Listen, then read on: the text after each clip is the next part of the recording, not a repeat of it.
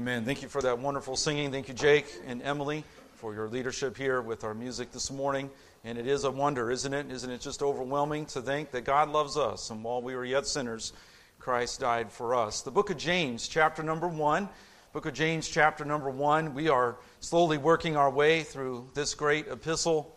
James, the half brother of Jesus, called to be the pastor at Jerusalem, saved at a little bit later age in life, post resurrection of his half brother Jesus, who became his Savior, whom he had rejected for so long growing up. And then he, after the resurrection of Christ, he turned in repentance of his sins and turned to faith in Christ and Christ alone for his salvation. And James became a leader in the church, pastor at Jerusalem. Acts chapter 15, we see his leadership on display as the church is trying to figure out how to assimilate the Gentiles into the church. It's the Jews and the Gentiles and all of that tension there. And God used James in a tremendous way. And we see the way in which that situation was handled so gracefully. And the Gentiles were brought into the church and accepted. And Paul himself would later become the apostle to the Gentiles. But now we see James writing with a tremendous burden for his own people, the Jews. James 1 in verse number 1, he wrote there, a servant of God, James, a servant of God, and of the Lord Jesus Christ, to the 12 tribes which are scattered abroad, greeting. He was burdened for his own people. He was burdened for the Jews, but he was also burdened for them spiritually. And then, of course, by the inspiration of God's Word, the preservation of His Word for us today, we know that this epistle is written for us as well here in the 21st century. Truths that God wants us to know, God wants us to apply in our daily lives. And James packs a powerful punch as he writes this epistle, as he preaches this epistle. There are times where he does not hold back, he does not mince words, he deals with the issues very strongly. And we have seen already that James was burdened for the Jews who had been persecuted, who had been scattered abroad. They had, in many cases, left everything. They had lost everything. They had been persecuted for their faith, in some cases for their ethnicity, or both. They were scattered abroad. They had been through much trial, tribulation, and temptation. And so he wrote, as we have studied, as we have looked at already, in verse number two, my brethren, count it all joy when ye fall into divers temptations. And we worked through this passage on how to count it all joy. We talked about four words and what to consider and how to consider it all joy and four principles of how to handle suffering. I won't reiterate and rehearse all of that. But then we came to verse 13 last week, where we read in James 1 and verse 13, Let no man say when he is tempted, I am tempted of God, for God cannot be tempted with evil, neither tempteth he any man. He transitions from a specific dealing with trials that could involve suffering in general, diverse temptations, diverse trials, diverse forms and types of suffering to this area of temptation to sin. Because, as we looked at last week, anytime we go through suffering, anytime we go through trials, there is a temptation to sin in that temptation, in that trial, in that suffering. There's a temptation to become bitter, to become angry, to accuse God of unfaithfulness, or to maybe quit being faithful, to drop out in our service for the Lord. In some cases, for those who are unsaved, the trial actually is a way of exposing one's lack of faith. The fact that there's no trust, there's no faith in Christ at all. For the believer, that temptation in that suffering could just be to be discouraged, to become unfaithful, to look away, to uh, get uh, out of sorts with God and to maybe become bitter or to get upset with other people in the church or get so upset at God that we leave the church and we leave faithful service and obedient living. So, even in the suffering, there is a temptation. But then James goes further and he deals with temptation to sin in a general sense, not just in suffering, where there's a temptation become bitter or angry or to get mad at God, but a temptation to sin out of the own lusts and desires of our hearts. And we dealt with that in this passage, and we talked about three things to consider when tempted to sin. We talked about considering the consequences, considering God's judgment. Verse 14 talks about lust, desire, desire that gets out of control. And we're drawn away. We are caught by the hook as we see the lure, as we see the baits, as we are tempted. We're drawn away. We are caught up in that temptation, that lure, that bait fixes on our desires. Lust often has a negative connotation. But in its just general basic sense, lust is just desire. And we talked about how desires that are out of the will of God, that are not in God's order, not in God's timing, that are beyond what God allows, that are not within His boundaries.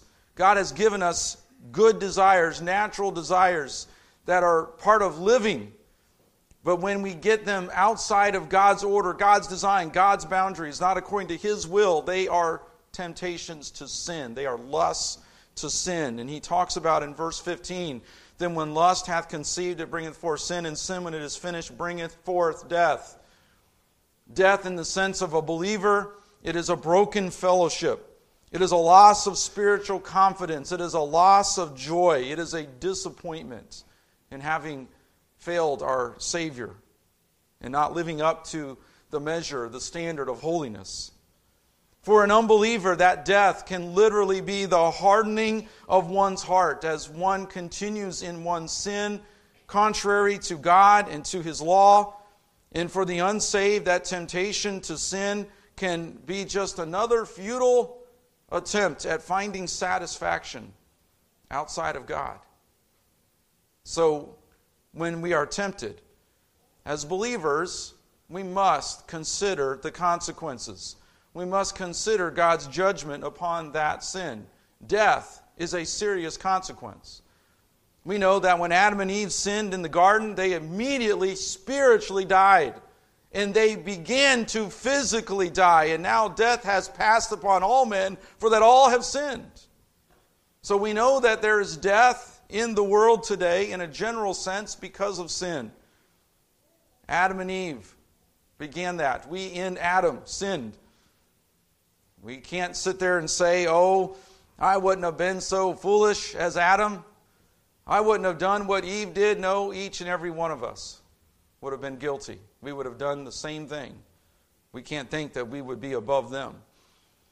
We looked at this passage in detail last week and we talked about this process of the temptation of lust. When it has conceived, it bringeth forth sin, and sin, when it is finished, bringeth forth death. And then the warning in verse 16 do not err, my beloved brethren. James comes right out and says, Don't fall into this error. Don't go down the path of temptation. Instead of going down that path, not only consider the consequences of our sin, of God's judgment upon sin, but then also consider God's goodness. And we touched on this just briefly as we were running out of time last week in verse 17. Every good gift and every perfect gift is from above and cometh down from the Father of lights, with whom is no variableness, neither shadow of turning. So we not only consider the consequences, God's judgment on sin, but we also consider God's goodness. When there is temptation, we also need to remember God's goodness. God gives only good gifts. If it comes from God, it must be good. We have to remember that. God is good all the time, and all the time, God is good. But God only gives good gifts. Every good gift and every perfect gift is from above and cometh down from the Father of lights. God only gives good gifts, and the way God gives is always good. He always gives in a way that is in keeping with his character, with his attributes, with his holiness, with his love. God gives good gifts in a good way. His way is perfect. And notice we also see that he gives constantly, he gives faithfully. We see there every good gift and every perfect gift is from above and cometh down from the Father of lights, with whom is no variableness, neither shadow of turning. Cometh down has the idea of keeps on coming. So we don't have to worry about whether we live to be 45, 55, 60, 75, 80, 90, 100. God doesn't run out, He doesn't exhaust His ability to give grace, to give good gifts. We don't have to worry about, like we do with our economy, if we're going to run out of oil because of lack of drilling or fracking or whatever. We don't have to worry about some natural resource. We, in our economy, we worry about a natural resource, about our bank account, our investments, our money, the stock market. But our God is not that way. Our God is not based on the S&P 500. Our God is not one that we go and we wake up in the morning, we look at our accounts and we look at where the stock market is and we say, well, you know, God was good yesterday by 500 points, but he's bad today by 500. That's not our God. He is consistently, faithfully, always good. He gives good gifts, and He loves to give good gifts, and He keeps giving good gifts. He does not change. Like the shadows change, they shift, bigger, smaller, shift in place. God does not change like the shadows. The phrase Father of lights speaks to the fact that He is the creator of all the heavenly bodies. If He was able to create the entire universe and set all the heavenly bodies in perfect order, in His created perfection, I know that sin has corrupted this universe and all creation groans, but still, God created, when He created the universe, it was very good. And He created the universe in its design so that all the planets and all the solar and lunar systems and all of that are in perfect synchronization for us to live and for us to have our being, for our seasons, for our days, our months, our weeks, and our years. He's the Father of lights. He is perfectly holy in his consistency and his faithfulness. There's no variableness, neither shadow of turning. God does not change. Jesus Christ the same yesterday, today, and forever. So when we're tempted, do we consider God's goodness? When that temptation comes and it comes strong, do we say, well, you know what? If I mess up on this, it's because God wasn't really good to me. God shortchanged me. If I just went my own way, then I would really get what's good for me. Isn't that a lie from Satan? Adam and Eve were in the perfect garden. And they ignored God's goodness in a garden of perfection, in a universe that was very good. It was made, it was without sin, created by God, and Adam and Eve, they ignored God's goodness. This beautiful garden that they had been given dominion over, that they could work without the sweat of their brow, without pain and toil and fatigue and all of the uh, ways in which sin has cursed this earth. They had the chance to, the opportunity to dress the garden, to have dominion over the earth and to be fruitful and multiply and replenish the earth. But they ignored God's goodness. They listened to Satan, who caused them to doubt. Hath God said? God has withheld something good from you. You need this knowledge of evil. It will make you something special. The pride that was in Satan's heart that caused him to be cast out of heaven. And we know that Satan used that same prideful deception with Adam and Eve, and they questioned God. They questioned His goodness. God is keeping something from us. I deserve better. We live in a world today of the victim mentality, and everybody owes me something.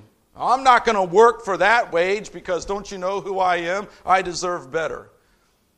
It's a shame, isn't it, that our great state of Indiana is being mocked in the news because a uh, inmate was let out of the Marion County Jail.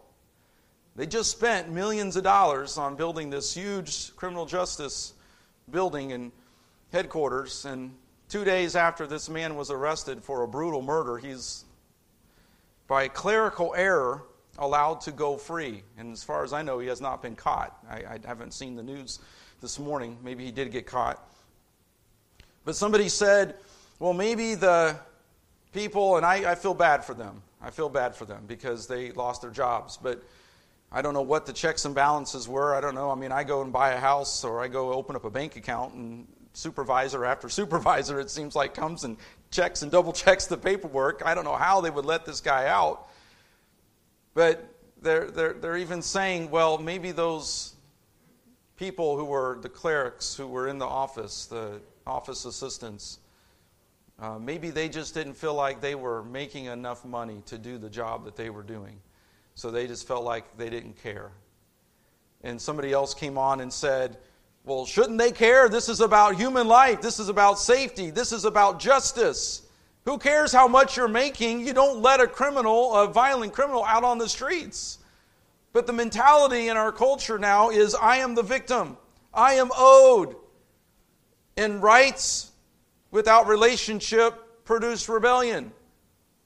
And when rights are all about me and my expressive individualism, then I am the one who determines what is good and what is bad and what is right and what is wrong. And so God can't possibly be good if He keeps this from me. I should be able to indulge myself in it and ignore what God says. That is the deception of the heart if we don't consider God's goodness in the midst of our temptation. Remember, He is the Father of lights. There is no variableness, there's no shadow of turning. He is the giver of good gifts and of perfect gifts. So consider God's goodness when you're tempted. David ignored the goodness of God when he sinned with Bathsheba. God had given him wives. Now, in that day, he did sin in the sense of polygamy. He had more than one wife. That was wrong. That was against God's order, and he suffered the consequences for that. But the point is, God had given him a wife. Yet he would steal Uriah's wife and commit adultery with Bathsheba. He didn't consider the consequences, God's judgment, but he also didn't consider God's goodness, that God had already blessed him with a wife. I already mentioned that Adam and Eve ignored the goodness of God in a perfect garden, and how many times are we guilty of the same? But on a positive note, what about Joseph? In the book of Genesis, tempted by Potiphar's wife, who came every day trying to seduce him. Day after day, continually, she was trying to provoke him into sin. And in Genesis 39, in verse number 9, we read, As Potiphar's wife came and tempted Joseph again and tried to seduce him, Joseph answers with this in Genesis 39 and verse 9 There is none greater in this house than I. Neither hath he kept back anything from me but thee, because thou art his wife. How then can I do this great wickedness and sin against God? He considered God's judgment, the consequences of his sin, and he also considered God's goodness. God has been good, so good to me. How can I sin against a holy God, a good God who has put this boundary in my life for my good and for his glory? I will not cross that boundary. And it cost him his job. He ended up in an Egyptian dungeon, not an American prison, an Egyptian dungeon, and was left there for years but he continued to remain faithful to the Lord. He considered God's goodness. So we consider the consequences of our sin, God's judgment. We consider God's goodness. And then also in verse 18, we consider the divine nature within. The fact that we have the Holy Spirit and we are partakers of the, the divine nature. Verse 18, of his own will begat he us with the word of truth that we should be a kind of first fruits of his creatures. So we see there the facts of our salvation in summary form. We're saved by the Word of God, the Word of truth. Pardon me here, I'm had a little bit of allergy problems this morning. But we see of his own will begat he us with the word of truth. That we should be a kind of first fruits of his creatures. So it speaks to our salvation. We consider the divine nature within. We consider our salvation when we are tempted. 2 Peter 1 and verse number 4 whereby are given unto us exceeding great and precious promises, that by these ye might be partakers of the divine nature, having escaped the corruption that is in the world through lust. So, as a believer, we are indwelled by the Holy Spirit. We are partakers of the divine nature. So, when temptation comes, we are to once again consider the salvation that we have in Jesus Christ, that we are a child of God, that we are born of God. We're born of Him, born again. 1 John 3 and verse number 9 speaks to God's seed. 1 John 3 and verse 9 talks 1 John 3 and verse 9 talks about being born of God and being God's seed, God's children. So, as we're tempted to sin, think about how that is going to violate that principle. So, if I can illustrate it this way in the form of a family or a family type of situation, you've heard the statement maybe made, well, that would ruin the family's name. If you do that, if you go there, if you act in that way, if you behave in that way, you will soil the family's name. You will bring reproach upon the family's name. So that's part of what James is trying to say here. He's saying that we have been born of God by the word of truth. So then faith cometh by hearing, in hearing by the word of God. So we have been saved by faith. For we know in Romans chapter 1 and verse 16 that is the gospel, that is the power of God unto salvation. So it's our salvation that comes by hearing the word of God, by receiving the word of God. And that's where he is going to shift our thinking as we continue in this passage. He is now beginning to shift our thinking as we are dealing with temptation, considering the consequences, considering God's goodness, and considering the divine nature within, he's pointing us to how we respond to the Word of God. It is the Word of God that saved us, it is the Word of truth, it is the power of God unto salvation. Being born again, 1 Peter 1 and verse 23, being born again, not of corruptible seed, but of incorruptible, by the Word of God, which liveth and abideth forever. Proverbs 4 and verse 18 But the path of the just is as the shining light that shineth more and more unto the perfect day. So as we face temptation, we are remembering who we are in Christ, that we have been saved by the power of the gospel. And the gospel is what saves us, but the gospel is also what sustains us as we're battling the temptations of this world. The Word of God is what we claim. The Word of God is our sword of the Spirit, Ephesians 6. And every piece of the armor in Ephesians 6 all reflects back upon the attributes of God, the character of God, and the revelation of God and His Word. So, the shield of faith, the breastplate of righteousness, all of those that we have as defensive armor, we come back in Ephesians 6 or come down to the sword of the Spirit, which is the Word of God. Of His own will, He begat us, begat He us with the Word of truth. And then He goes on further and He says in verse 18 at the end there that we should be a kind of first fruits of His creatures. So the first fruits is a reference to the Old Testament. In, in Deuteronomy 26, there's 19 verses. First 19 verses of Deuteronomy 26 talk about the law of the first fruits. And it's the reminder in Moses' last sermon in Deuteronomy 26 about how they are to give of the first and of the best of their crops. Now, I have been I've done a little bit of traveling this week, not a whole lot, but just in the area here. And there have been farmers out already harvesting. I have been dodging farm equipment, combines, and all kinds of different places around town. Uh, it's, it's great. I love it. I love it because I'm, I'm, again, I'm a city kid. I grew up in Indianapolis, and we had a couple of fields across the street from where we lived.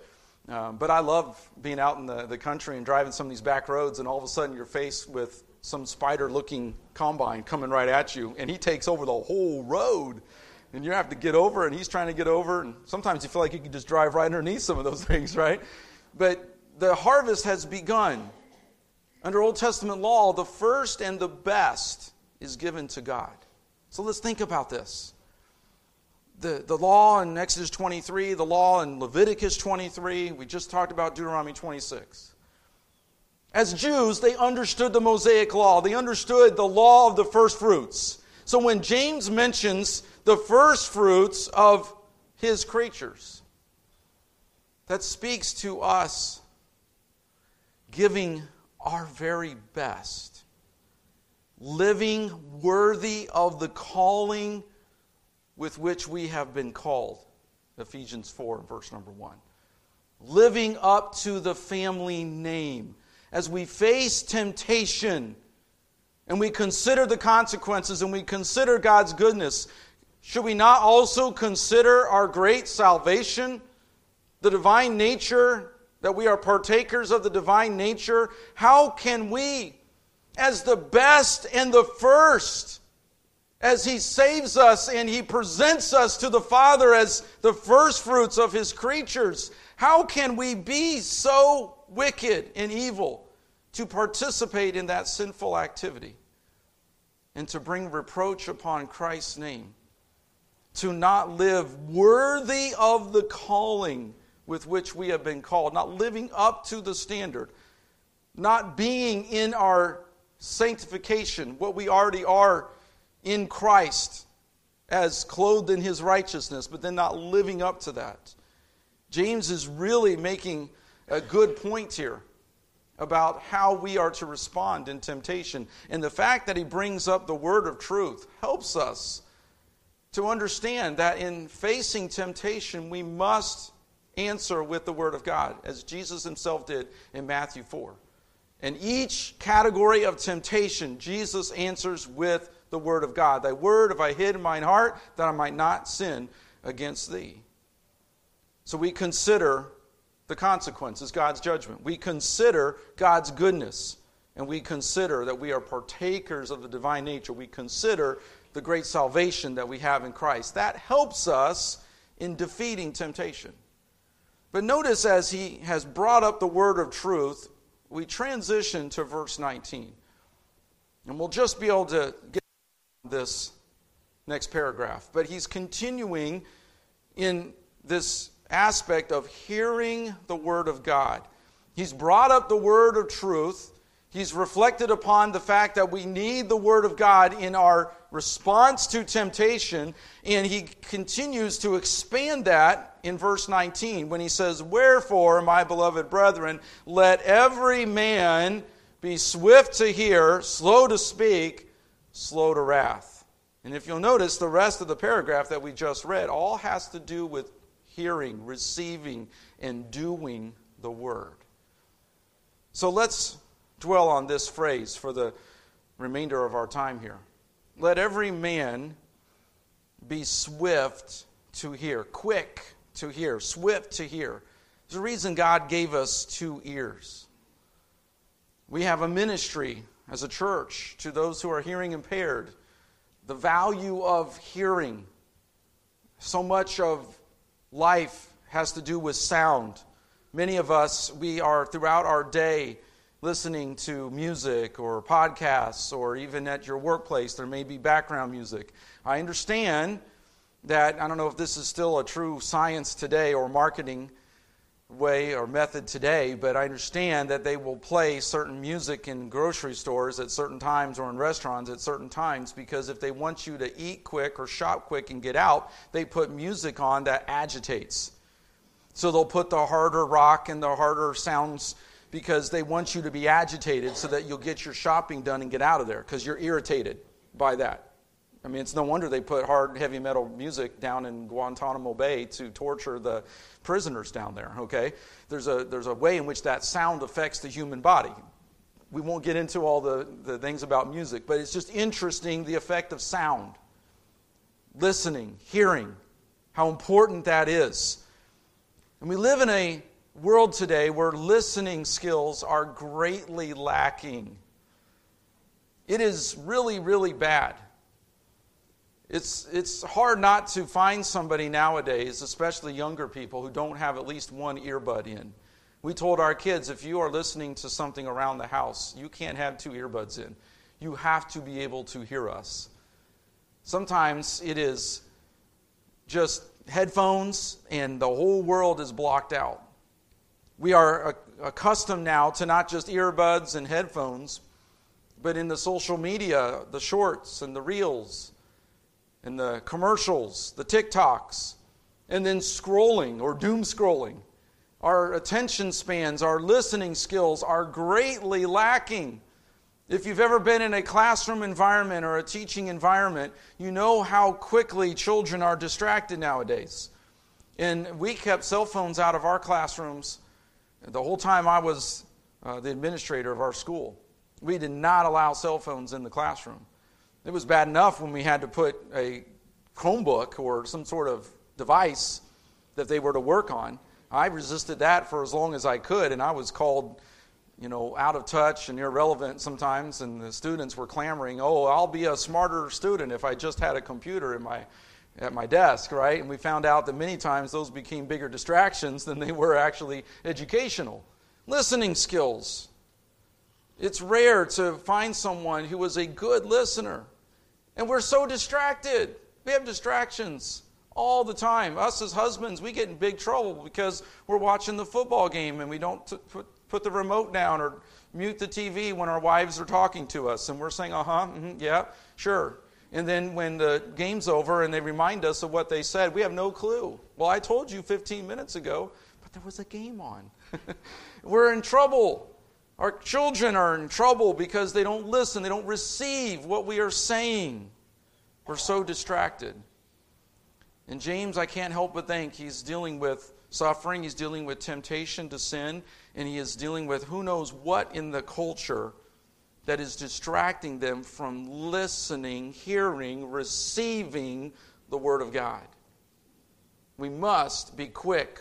That word quick or swift is the idea of being ready ready to hear, attentive to. The antenna is up, the satellite dish is pointing in the right direction.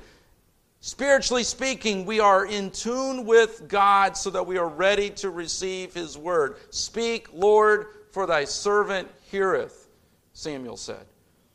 Simple truth that would help us tremendously, right? If we just obeyed a simple truth, like what Samuel did with God, Speak, Lord, for thy servant heareth. I am in tune, I am attentive to your word.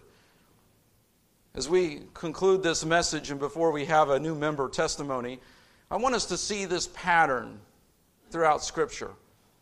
I want us to see this truth, this principle, this matter of hearing, receiving the Word of God.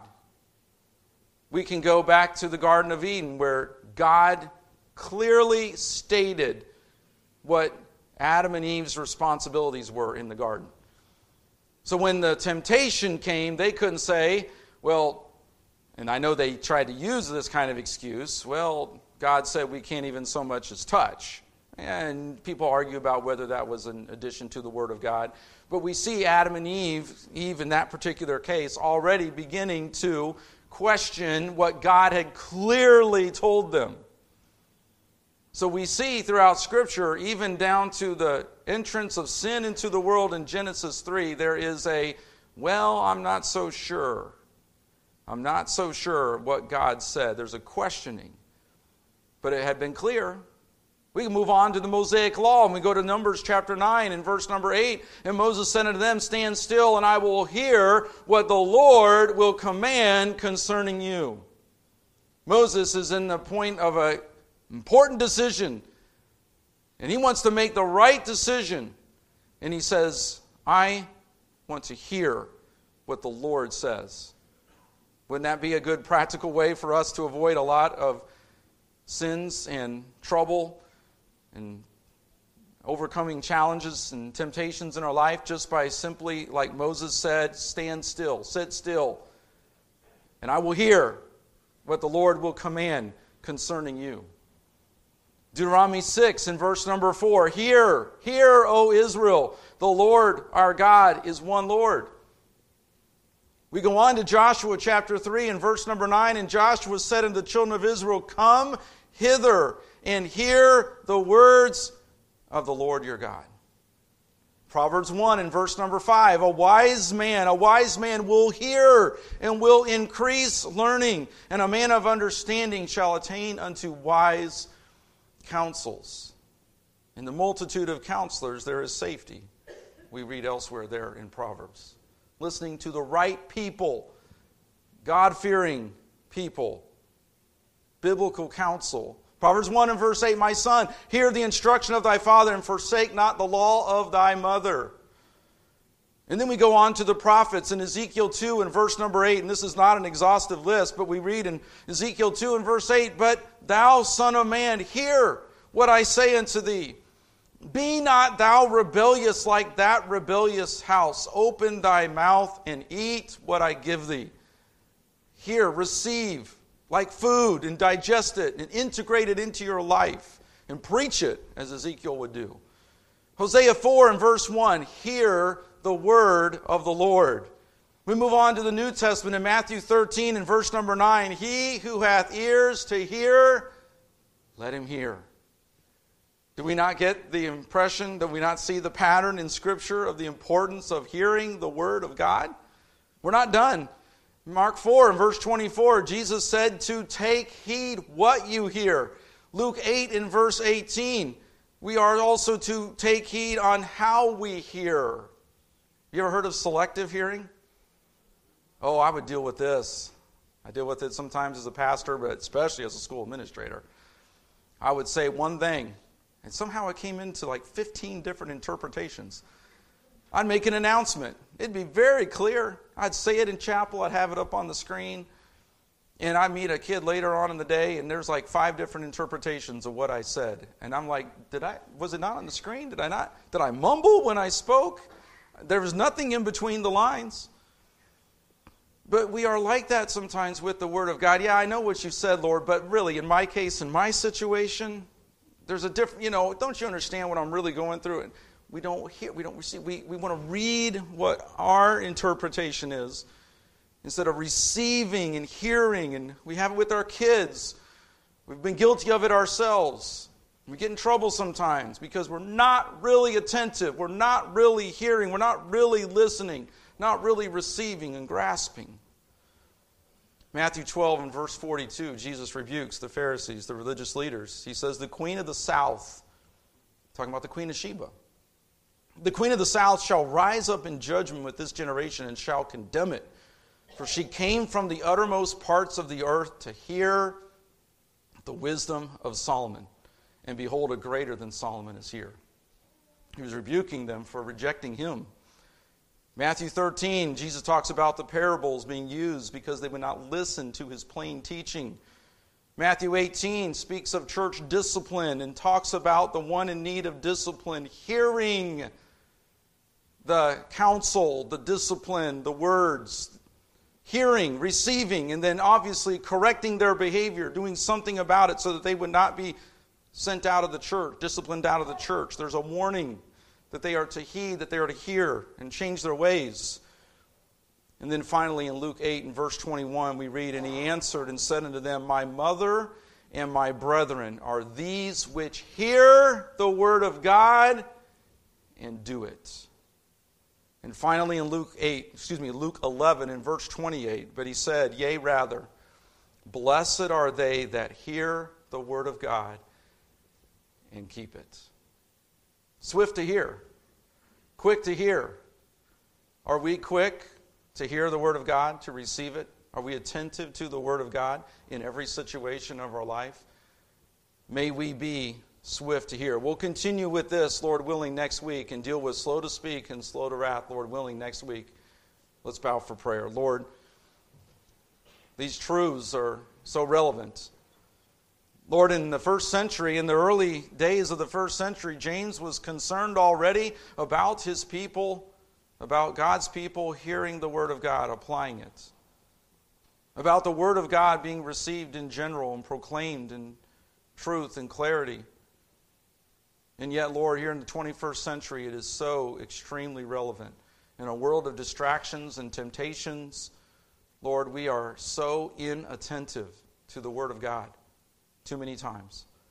Lord, may we be swift to hear, ready to hear what you have for us. Even now, in this time of invitation and closing and dedication, Lord, I pray that you will do your work in hearts. If someone needs to hear, receive your words today and come to you in saving faith and turning from their sin and turning to you and your finished work on the cross and resurrection, Lord, may today be the day of their salvation. Lord, as believers, do your work in our hearts. Help us, Lord, to be ready to hear your word and to apply it and to live it out in obedience. And we pray this in Jesus' name.